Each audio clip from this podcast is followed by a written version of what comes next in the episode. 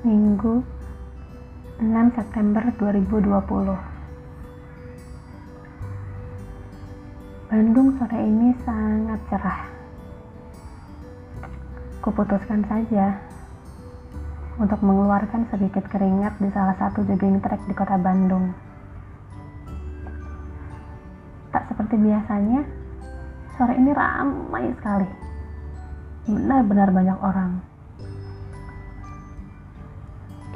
Kurasa ini sudah bukan lagi new normal, tapi memang sudah normal.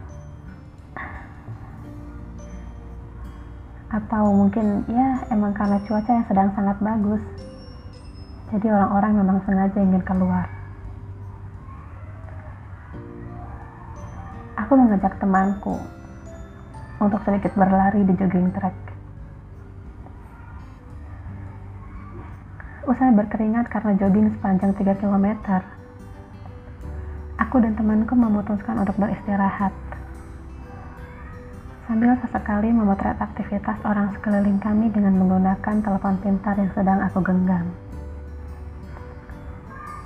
Sepersekian detik kemudian, temanku tiba-tiba saja bertanya,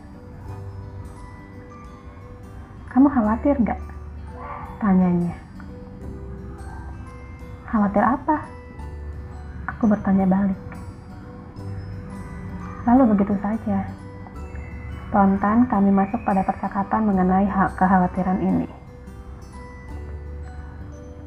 Ternyata dia mengkhawatirkan takdir kami. Lucu memang, tapi sedih juga pada waktu yang bersamaan. Sebenarnya, ini pembahasan yang seharusnya sih menjadi cukup serius. Tapi dengan dirinya, aku tak pernah menjadi seserius itu. Kami selalu menanggapi dengan tawa dan menganggapnya sebagai lelucon hidup. Tapi kali ini memang lebih dalam dan intimate. Kamu tahu, dia membahas bahwa usia kami sudah jalan 27.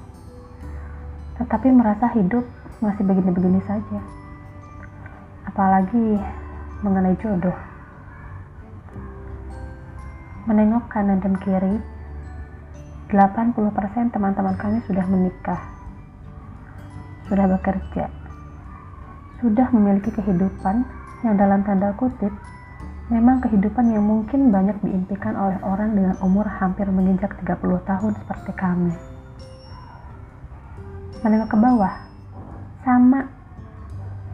Sudah banyak juga adik-adik yang usianya di bawah kami, tetapi sudah berkeluarga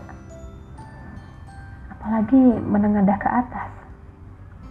Sudah barang tentu banyak sekali. Ya, tapi kami masih bisa melihat ada celah. Kalau di atas sana, juga masih banyak orang-orang yang belum menemui mimpinya. Jadi, kami jadikan itu sebagai sebuah tameng untuk menenangkan diri. Dan lagi-lagi, sebagai jokes untuk diri ini, ya supaya, supaya tidak terlalu stres saja sih. Kami berpikir lalu menelaah. Kenapa semakin sulit ya? Tidak semudah saat kami sedang mencari seorang pacar.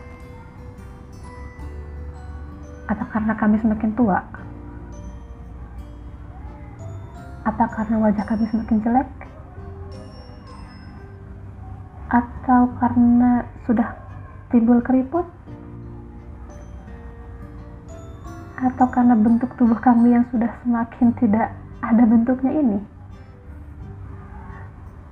semakin selektifkah kami atau justru laki-laki di luar sana mengira kami memang sudah memiliki pasangan jadi ya memang sengaja tidak ada yang mendekat karena perspektif yang keliru tanpa berkenalan dengan kami terlebih dahulu.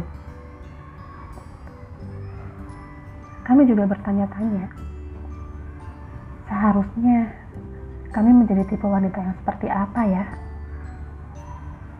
Laki-laki di luar sana mencari yang seperti apa?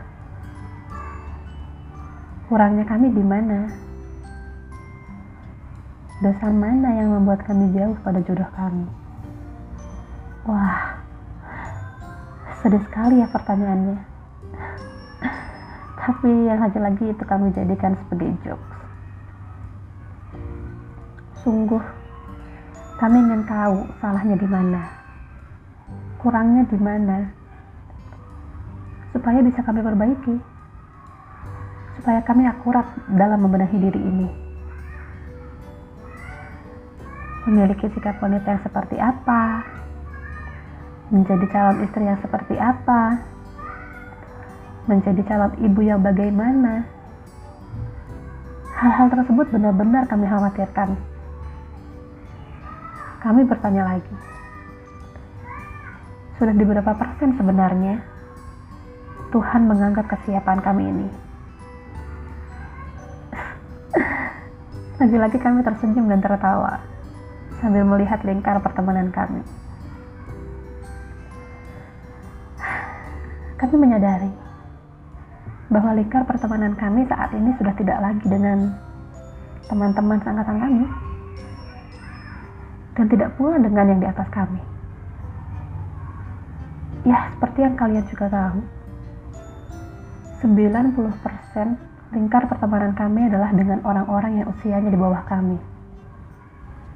Bahkan hampir 10 tahun jauhnya. Bayangkan. Ya Tuhan.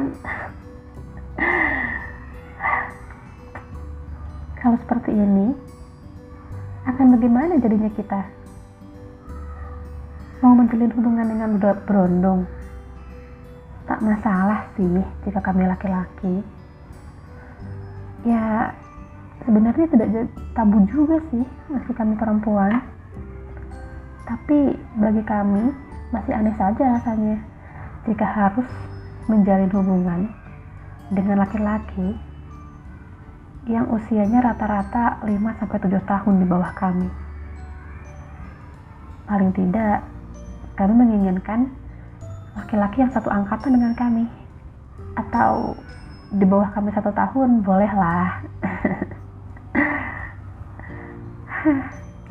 kami sebenarnya tidak ingin menjudge bagaimana sikap laki-laki dengan usia di bawah kami. Bagaimana tingkat kematangan emosi mereka. Tetapi bagaimanapun keinginan dan harapan setiap orang itu berbeda. Dan bagi kami untuk memiliki pasangan seumur hidup dengan usia di bawah kami itu rasanya kurang cocok. Kekhawatiran kami berlanjut. Mungkin ketidaksiapan kami dinilai dari segi finansial. Ya, yeah, we both know that maybe we are not financially ready. Tapi kembali lagi pada fakta yang memang banyak terjadi bahwa banyak sekali anak muda yang sama sekali tidak siap secara finansial tetapi menikah and they are doing good dan bukankah Tuhan juga memberi janji bahwa menikah merupakan salah satu cara untuk mendatangkan rezeki jadi jika memang sudah niat akan Tuhan jamin bahwa rezekinya pasti ada. Jadi kami ambil kesimpulan bahwa financial problem mungkin hanya menjadi salah satu bagian kecil dari ketidaksiapan diri ini.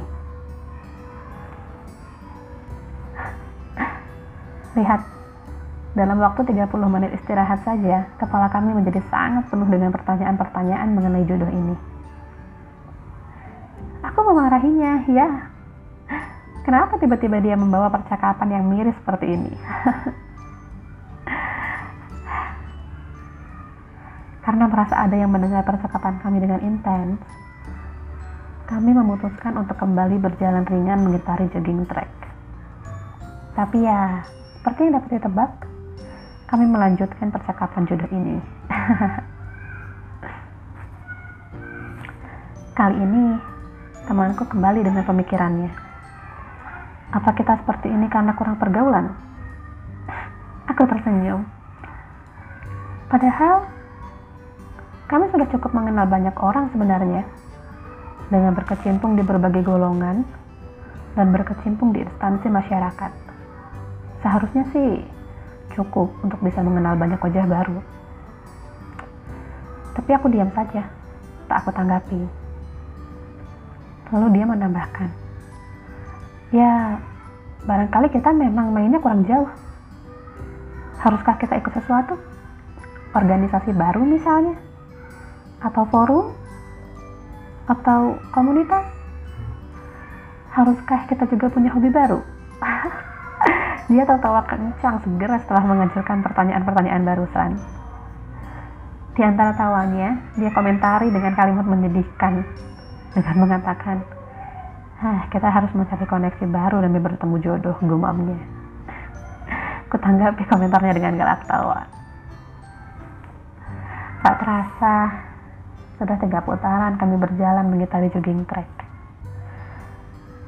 Notifikasi jogging apps di telepon pintarku memberitahu bahwa jarak yang kami tempuh sudah 4,3 km. Masih dengan tawa dan otak yang tak habis berpikir, kami memutuskan untuk pulang saja. Sambil berencana akan melanjutkan percakapan ini dengan lebih serius lagi nanti.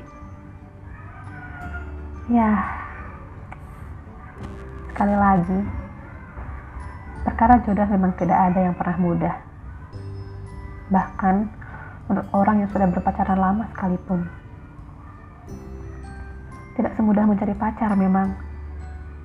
Tapi kami yakin, waktu untuk kami akan segera datang. Semoga harimu menyenangkan, dan jodohmu juga semoga dekat ya. Selamat malam, semoga Tuhan kabulkan mimpimu hari ini.